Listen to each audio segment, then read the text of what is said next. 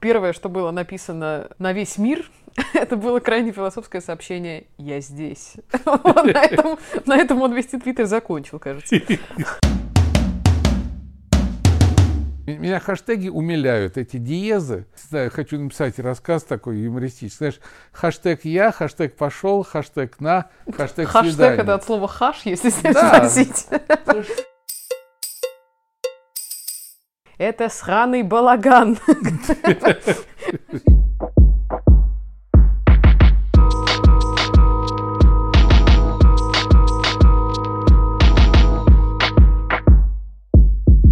Всем привет, это подкаст «Ну, пап», и я его ведущая Ира Сергеева. И несчастный соведущий Леонид Сергеев. Почему несчастный, объясню. Так, что ты там распластался в несчастье своем? Значит, э, сегодня во время за- записывания этого подкаста я решил принять свое настоящее Решил истинное, принять меры. истинное положение. То есть я лежу сейчас на диване, Так, потому что сегодня я понял в очередной раз, что я полный лох в обсуждаемой теме вашей диджитальной жизни. Потому что хитрая дочурка моя избрала темой э, то, что она на чем защитила кандидатскую диссертацию. е наконец-то. А я вообще об этом, ну, не в зуб ногой, понимаешь? Ну, ты понимаешь, что этот момент как бы должен был настать. Ради этого в целом и задевался подкаст «Ну, пап», просто чтобы Доченька раз моя дорогая, оправдаться, зачем я это сделала. Я отсидел твою защиту, я видел эти растерянные во сне лица ученого совета, Да-да-да. Тихие матершинные выражения с заднего ряда я тоже помню, пока ты там сидел. которые уснули очень быстро, когда ты начала стрекотать про Твиттер. Вот, а потом э, люди спрашивали друг друга, а что это такое вообще? Да, кто здесь? Вот сегодня я буду в основном слушать, поэтому я сразу умолкаю и говорю, что Твиттер это полная хрень. Молодец. В целом, как всегда, вы знаете, мы начали, э, вот когда я сказала, что писаться будем про Твиттер, и это будет иметь форму некоторого социального эксперимента в очередной раз, потому что я попросила папу завести Твиттер и посмотреть, что это. В ответ на это неделю были крики, что это за хрень. А, вот. Соответственно, поговорим, зачем он нужен, почему он с 2006 года еще, так сказать, не скурвился окончательно, а, почему его юзают на Западе чуть больше, чем э, используют у нас, как вообще это делается и так далее. Первый вопрос, который я хочу тебе задать. Что ты вообще понял, когда ты завел Твиттер? Потому О, что ты я тебе дала задание. мне будешь задавать. Да. Это радует И- нас. Это я сейчас перевернусь на другой бок. Сейчас небольшая предыстория просто. Когда э, Леонид Александрович изволил завести Твиттер, первое, что было написано в, так сказать, э, на весь мир, это было крайне философское сообщение «Я здесь». На этом, на этом он вести Твиттер закончил, кажется. Так, что вы хотели сказать, так сказать, автор? Ты знаешь, после долгих многолетних размышлений он заменил «я здесь» на «я тут». Молодец. Понимаешь, в чем дело? Я э, вот прежде всего самоценен был до сегодняшнего дня э, тем, что я нигде, ни в каких сообществах, никаких ваших твиттерах, понимаешь, свитерах не был замечен. А ты заставил меня э, залезть, зарегистрироваться. Я там потел, кряхтел, ничего не понимая, тыкал в разные кнопки. И когда Твиттер с той стороны любезно предложил мне, ну напишите что-нибудь о себе. Чем вы известны? Я написал, во-первых, ничем. И второй, напишите несколько слов. Я написал, я здесь. А что еще мог написать? И В стал целом на сидеть, этом все. да, стал сидеть и ждать, когда мировое сообщество зам- заметит мое, понимаешь, триумфальное врывание в Твиттер. И как-то.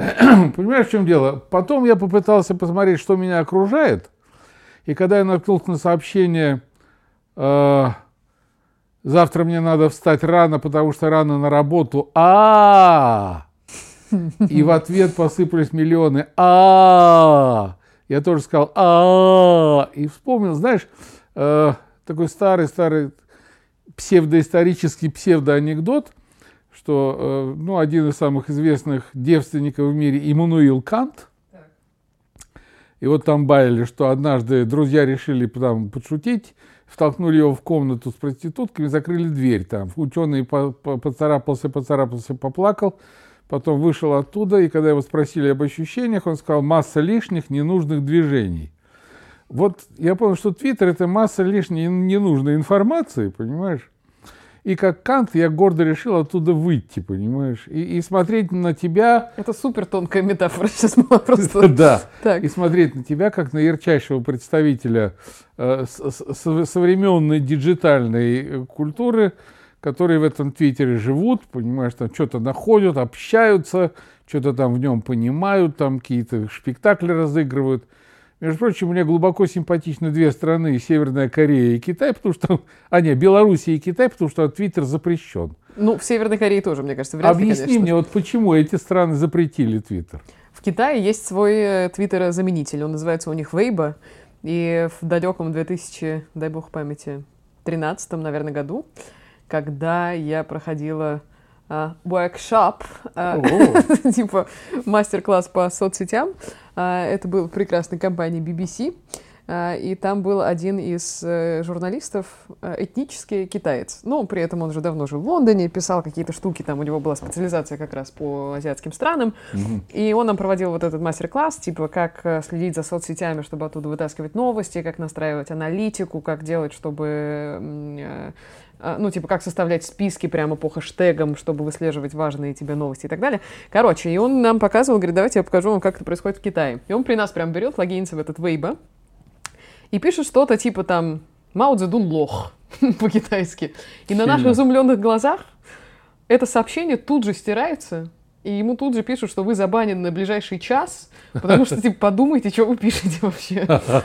То есть, ну, блин, уже тогда, понимаешь? Сенатор Клишес, наверное, радостно потирает руки, слушая эту информацию. Но да? вообще, это же искусственный интеллект как шагнул далеко, что уже тогда можно было алгоритмом, понимаешь, сразу тебе стереть и сказать, что подумай дважды, прежде ну, чем парольные слова, да, заложили такую, туда. Да, Молодцы, драму. мы к этому идем и к этому приходим твердо семимильной поступи, да, правильно. Новость последних дней, которая меня как-то позабавила, это, значит, э, все вдруг возбудились относительно того, что сервис Яндекс Еда, знаешь, есть такой, типа, можно позвонить, тебе хавчик привезут. Любой, какой ты хочешь. Ну да.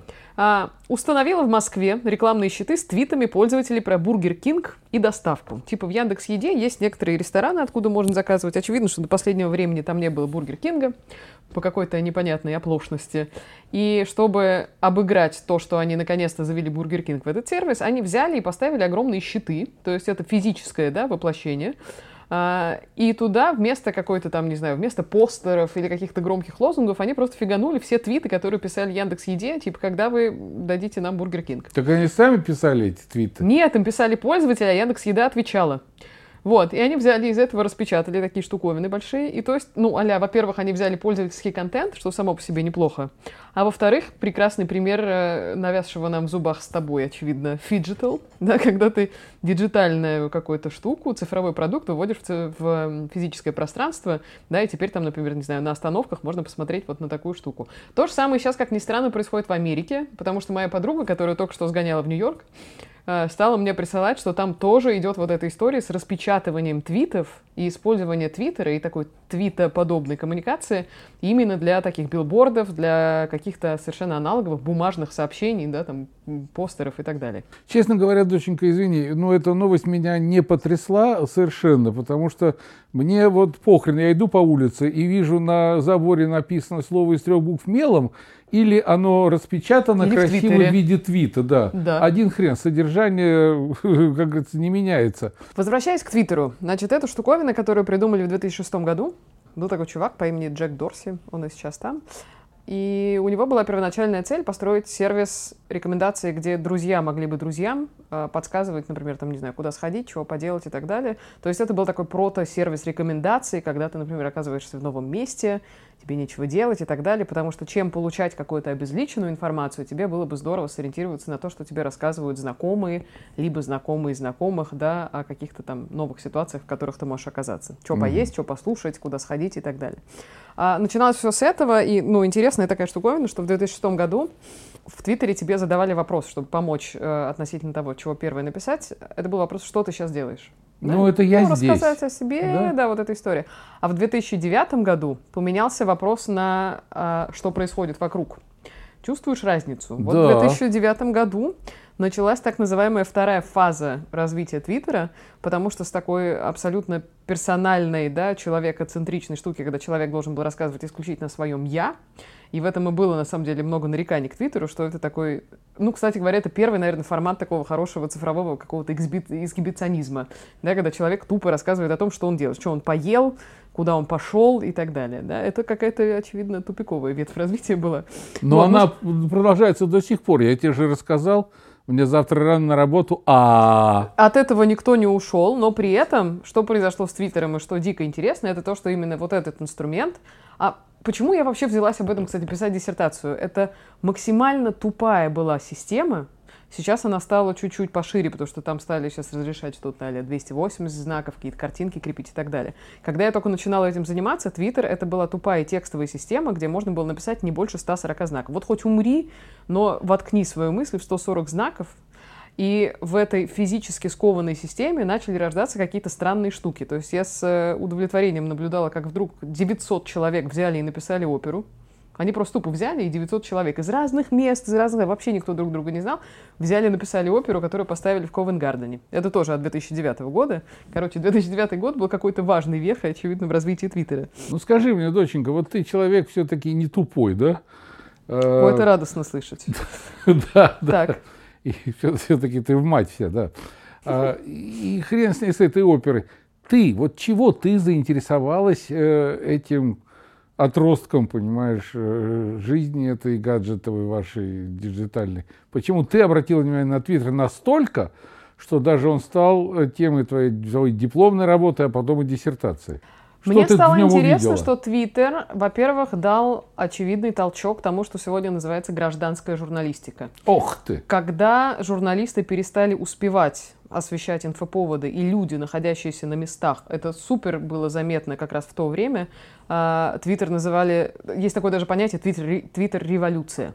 Да, это Иран, это Тунис, это Египет, потому что вся эта история с координацией протестов происходила посредством, как ни странно, Твиттера, потому что это был самый быстрый текстовый инструмент, доступный на то время. Ну, поэтому Он и сейчас, самый не быстрый. Любят текстовый Его не инструмент. Любят правящие да. круги. Потом есть от 2009 тоже года интересный кейс, когда, знаешь, есть фильм, э, как же называется, Том Хэнкс там играет пилота, «Чудо на Гудзоне», кажется.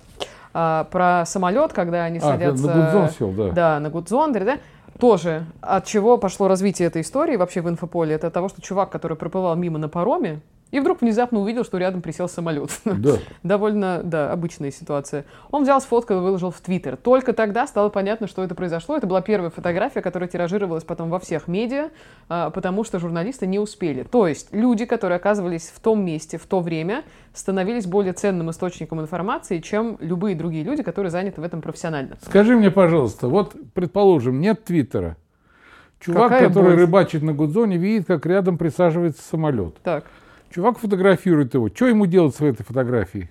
Вот, отличный вопрос. Ждать, когда приедет Геральт Трибюн какой-нибудь или Нью-Йорк Таймс. И, да, или послать по почте куда-нибудь это самое. А тут представляешь, да, что самолет это... говорит, я сейчас утону, чувак, давай быстрее передавай, да. То есть начинается система действительно такого хорошего гражданского какого-то цифрового общества.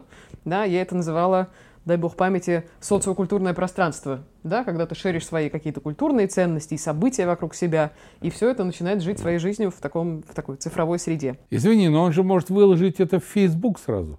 А интересно, потому что в Твиттер ты приходишь читать новости, а в Фейсбук ты приходишь пялиться на котов с собаками и на друзей своих. А в YouTube ты приходишь смотреть длинные видосы, а в Инстаграм ты приходишь постить красивые картинки про свою идеальную жизнь и смотреть на других, да? А сегодня еще и что-то покупать, очевидно, и тупить в сторис коротких и так далее. Вот мне каждого... становится что-то понятно в этой жизни. Ба... Молодец, объясняй дальше так. Ура! У каждой из социальных сетей, которые ты все считаешь, очевидно, полной хренью, на самом деле да. есть определенное целевое действие. Зачем туда ходят ходят люди. И почему Твиттер жив сегодня? Потому что действительно это совершенно особый коммуникационный канал со своими целями, задачами и со своей длиной жизни каждого сообщения. Лет пять назад уже посчитали, что в Твиттере одно сообщение в среднем живет три часа. Пока он вообще не исчезнет, да, и то есть если его не подхватили, например, не родилась какая-то дискуссия, и не развилась большую тему, или даже в социальное движение, как было в Америке, когда рождались хэштеги типа там «черный твиттер», «черные жизни важны», когда они реагировали на эти там стрельбу, что у них происходит. Черный твиттер, черный твиттер. Да-да-да, ну типа того. Все это рождалось из Твиттера, и действительно в Твиттере рождались даже вещи, которые потом превращались в настоящее социальные движения, которые происходили на улицах Америки. Вот. А, и, соответственно, Важность дискуссии нельзя тоже переоценить внутри Твиттера, потому что если ты пишешь что-то, что так и осталось без внимания, все, три часа и до свидания. Сегодня, вот здесь мне я кажется, уже гораздо меньше. Потому что в одном плане дискуссия, и в другом плане, как у нас, перелаивание, просто взаимное оскорбление, мат-перемат, понимаешь? У нас дискуссии нет. У нас есть два мнения. Мое и неправильное. Все. Интересно, потому что у нас есть немножко перекос в такую политизированность, что ли, Твиттера. Уж не знаю, с чего это началось. Если ты помнишь, что в эпоху, когда Медведев был президентом, была расхожая шутка, что э, бабушки, значит, рассуждали, что Медведев завел блог в Твиттере. Потому что они не понимали, что такое Твиттер, да. да, и это был блог в Твиттере, на самом деле. Вот. Тогда, да, был такой расцвет небольшой коммуникации именно в Твиттере. Сегодня, ну что, действительно заметные политические фигуры, всякие оппозиционеры. Сегодня я зашла в Твиттер, смахнула с него пыль, там первый хэштег это Соболь, допускай, выборы, там все обсуждается совершенно да, спокойно. Да. Ну, на Трампа посмотрим, да, все, что он делает с точки зрения заявлений, это почему-то делается именно через Твиттер. То есть вошло даже, у нас уже не удивляет с точки зрения коммуникации, что американский президент делает какие-то официальные заявления в своем Твиттере. Mm. И сегодня я посмотрела. Оригинал. да, в одном из интервью он говорит, что если бы меня беспристрастно освещали, мне бы даже не пришлось писать в Твиттер. То есть это моя единственная форма защиты. Если бы пресса меня честно освещала, мне бы не было нужно, но они освещают меня нечестно. Ну, знаешь чего, меня, когда я начинала этим заниматься, заботила, конечно, не политическая сторона дела, а меня, когда на работе попросили объяснить, что я вообще пишу там про этот твиттер, потому что ходили слухи, а понимания было в целом мало. Про, расскажи, про кто речь. тебя просил объяснить? Ну, коллеги мои просто, когда я начинала ныть, что у меня там, не знаю, предзащита, защита, это же все происходило на их глазах. А в целом я для себя вынесла какую-то удивительно удачную формулировку. Я сказала, что, слушайте, я пытаюсь объяснить, как культуру упаковать в 140 знаков. То есть мне было важно, как начинают развиваться именно культурные проекты внутри Твиттера, угу. потому что происходили удивительные вещи. Родилось понятие твиттература, когда писатели начинали писать в формате Твиттера, а, и издавать целые книги, небольшие поэмы, новеллы. И это был классный кейс, потому что в Твиттере они пытались придать этому некую, некий элемент того, что это происходит в реальном времени, как будто бы. Да? То есть если человек на это подписывается, и ты пишешь это в режиме реального времени, то это как будто бы твиттер-фит происходящего здесь и сейчас. Ты знаешь, в Твиттере э, вольгот не всех, наверное, Володе Вишневскому, поэту-одностишнику. Отлично, вообще тот самый формат. Есть смешные истории, когда, не знаю, в том же девятом году поклонники романа «Улис» в честь празднования годовщины, то ли там издания этого романа или что-то такое, они взяли и стали перекладывать одну, некоторые главы этой книги в формат именно микроблогов, заводить разных э, персонажей из этой книги, чтобы каждый как будто бы из персонажей вел свой твиттер-фит. Mm-hmm. Такое же происходило с Шекспиром, а, и Шекспировский театр в Лондоне делал такие проекты, когда можно было следить за разными персонажами, и они делали так Ромео и Джульетту. Тоже довольно забавный, на самом деле, формат. Доченька, создай сообщество и переложите Льва Николаевича Толстого «Войну и мир». Лет на пять вам хватит. Ну, бесконечно можно будет продолжать. И, кстати, из этого всего родилась интересная штука. Ты помнишь, я тебе рассказывала, что когда в 2017 году праздновали активнейшую российскую революцию... Ну да, а, да, да. Да-да-да, Russia Today сделали проект тот самый 1917. Они взяли и в Твиттере тоже создали аккаунты всем действующим лицам революции. И это классная история с точки зрения такого дозирования ты мог следить за частью людей, ты мог следить за определенными персонажами, мог следить за всеми, и вот у тебя прям развивается на твоих глазах картина революции. Как будто бы сегодня, не дай бог. Я сейчас только посмотрела смешную лекцию. Есть у меня мой друг, приятель, коллега Паша Федоров э, из Лайфхакера. И он только что, ну, недавно читал лекцию про то, как ведут себя бренды с точки зрения поведения в digital вообще. И сегодня еще идет волна, такая довольно странная, когда бренды вдруг начинают перешучиваться бешено в Твиттере и вести себя как настоящие люди. Там есть совершенно бешеные истории, как общается Билайн, как общается Роскосмос, Сбербанк, а, магазин вин красное и белое и так далее, и так далее. И, короче, Паша все это перечислял, перечислял, и в конце такой, это сраный балаган. Паша еще очень здорово выговаривает букву «Р». Паша, привет тебе. Ну, когда общается красное с белым, я тебе как старый выпивоха могу сказать, это очень смешно, да. Вот ты все-таки работал в журналистике. Как вы боролись за быстроту распространения информации? Ты знаешь, я, э, когда начал работать в газете «Вечерняя Казань» 1979 году, э, я работал в отделе новостей. Ну, ты можешь сказать, что в 1879 я не буду Ну, это против. мы и так поняли, конечно. И у нас у единственных из всей редакции, по-моему, из всех газет, которые тогда существовали в Татарии и в Казани, у нас в удостоверениях было написано не корреспондент, а репортер. Mm. Мы страшно этим гордились. Мы сидели пять человек в одной огромной комнате, где кроме нас еще был отдел спорта. И газета сдавалась, э, номер выходил в 2 часа дня. И вот до часу дня нам надо было писать репортажи 100 строк в номер со словом «сегодня». То есть надо было успеть на события выскочить, схватить какую-то информацию, быстро при, прибежать, э, приехать на машине, там, на самолете с парашютом спрыгнуть, на вертолете, на моторной лодке, где угодно, а в редакцию написать 100 строк и быстро сдать в номер, чтобы через там полтора-два часа это уже вышло на первой полосе. И вот это меня приучило к тому, что я теперь не могу что-то, если я пишу, там, сочиняю, делаю, мне обязательно нужен внешний раздражитель, какой-то разговор, не знаю, там, телевизор, радио, хождение какие-то. Тогда я концентрируюсь, ухожу в себя и начинаю работать. Вот. Вот это была борьба. Я помню прекрасный момент, такой был Александр Фадеев, один из наших коротких чемпионов мира по фигурному катанию. Это был мальчик из Казани – и они с тренером, мы узнали, они с тренером из Москвы ехали в Казань после чемпионата мира, где он стал первым. Я был заброшен на станцию Юдина. От станции Юдина 10 минут до Казани идет поезд, и там последняя остановка перед Казанью. Я знал вагон, значит, я внес проводника на своем пузе в, в вагон, который ничего не понял. Я рванул на себя дверь купе, там спал несчастный Саша Фадеев, совершенно охреневший, спал его тренер, который там после бессонной ночи, значит, отмечания чемпиона мира. И я, значит, навис на них, заорал, что я из газеты «Вечерний Казань». Быстро впечатление от чемпионата мира. Как, что, что. Испуганный мальчик что-то пролепетал. Тренер потянулся к бутылке с пивом. Через 10 минут доступила Казань. И вот это был верх быстроты просто. Вверх торжества, я бы сказал. Потом кометы. в жизни, да, я такого не испытывал. Когда открылась дверь э, вагона, на перроне стояла толпа журналистов, фотокорреспондентов всех изданий. Там советская Татария, комсомольская Татария, Татарстан, Яшларе, еще какие-то там, не знаю, там, социалистик Татарстан. И из вагона стал спускаться первым я с криком «Князь тьмы!» Через два часа читайте в вечерней Казани. Меня ждала машина прямо на перроне. Я сел, был доставлен в редакцию, 100 строк в номер, фотография, все. Вот это была быстрота, это была оперативность. Вот так мы боролись. Вот только так. А как иначе? Можно было передать по телефону. Там, наш корреспондент сообщает, да, и пиши, что хочешь. Вот. Тогда не было хэштегов, понимаешь? Меня хэштеги умиляют, эти диезы. Я не знаю, хочу написать рассказ такой юмористический. Знаешь, хэштег «я», хэштег «пошел», хэштег «на», хэштег «свидание». Хэштег это от слова «хаш», если да. спросить. Хэштег «здравствуй», хэштег «милый», хэштег «сказал» и хэштег «она».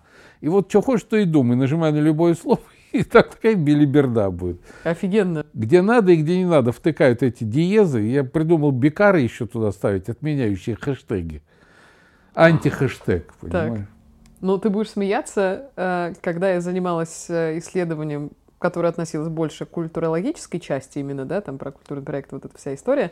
А, ну, я все-таки смотрела, мои дорогие коллеги до этого тоже исследовали вопрос Твиттера, но они исследовали в основном с филологической точки зрения. Есть офигенное количество работ, написанные о том, как начинает сокращаться, и в целом, я не знаю, есть такое научное понятие или нет, дебилизироваться. Наверное, оно неплохо тут было бы применимо. Э, язык что действительно история про парцеляцию, да, когда ты делишь предложение на много маленьких, сокращение слов. Вот это... Ну, это еще когда выкидываются гласные, да? да? чтобы упихать в 140 знаков в какой-то момент прямо да, весь пошел язык пошел, так сказать, да, ТВТР вместо Твиттер, да. Ну, ТВТР, это... полное. Ну, в общем, за Твиттером будущее. Да не то чтобы, но я бы тебе рекомендовала там посидеть и посмотреть все-таки, что происходит, потому что еще один смешной факт, это когда папе предложили подписаться. Ну, типа, ты же первый раз, когда заходишь в Твиттер, и вообще у тебя там нету пока друзей, непонятно, как э, вообще сформированы твои интересы, он рандомно предлагает подписаться. Там, значит, были Навальный, Собянин, еще что-то, и Ти-Джей. Ну, то есть известный нам, очевидно, Ти-Джорнал, когда папа увидел фразу Ти-Джей, говорит, а это что за лох такой? Вот. На Ти-Джей мы подписались, теперь читаем. Ну, смотри, я Ти-Джей, вот он мне выкатывает то, что я читаю каждый день не так в интернете. Я просто, я читаю очень многие ЖЖ, я читаю там всякие, причем разнополярные. Вот ЖЖ, я уже не знаю, какой процент населения читает ЖЖ. Правда? Ты знаешь, а вот я читаю, потому так. что я, как говорится, еще застал период становления ЖЖ. Вот, когда покойный Царство Небесное Антоша Носик приходил к нам в Чепельдук и делал нам ЖЖ и рассказывал, что это такое. Тогда только начиналось, понимаешь? У тебя же был ЖЖ когда-то. Ну, когда-то, да, я там написал, я здесь, там, здравствуйте, и пять тысяч людей сказали, о, привет. Что я испугался и сразу вышел оттуда нафиг. Вот. Так что нет, понимаешь, но я на основании того, что я информацию получаю из разных источников, а Твиттер это просто ну, одно и то же, собранное просто в одном месте. Ну, а я лазаю по интернету и потом делаю свои выводы. Как паук. Читаю одновременно и какую-нибудь там дурочку, и какого-нибудь там философа, понимаешь? Я потом совмещаю все это и делаю свои аналитические выводы.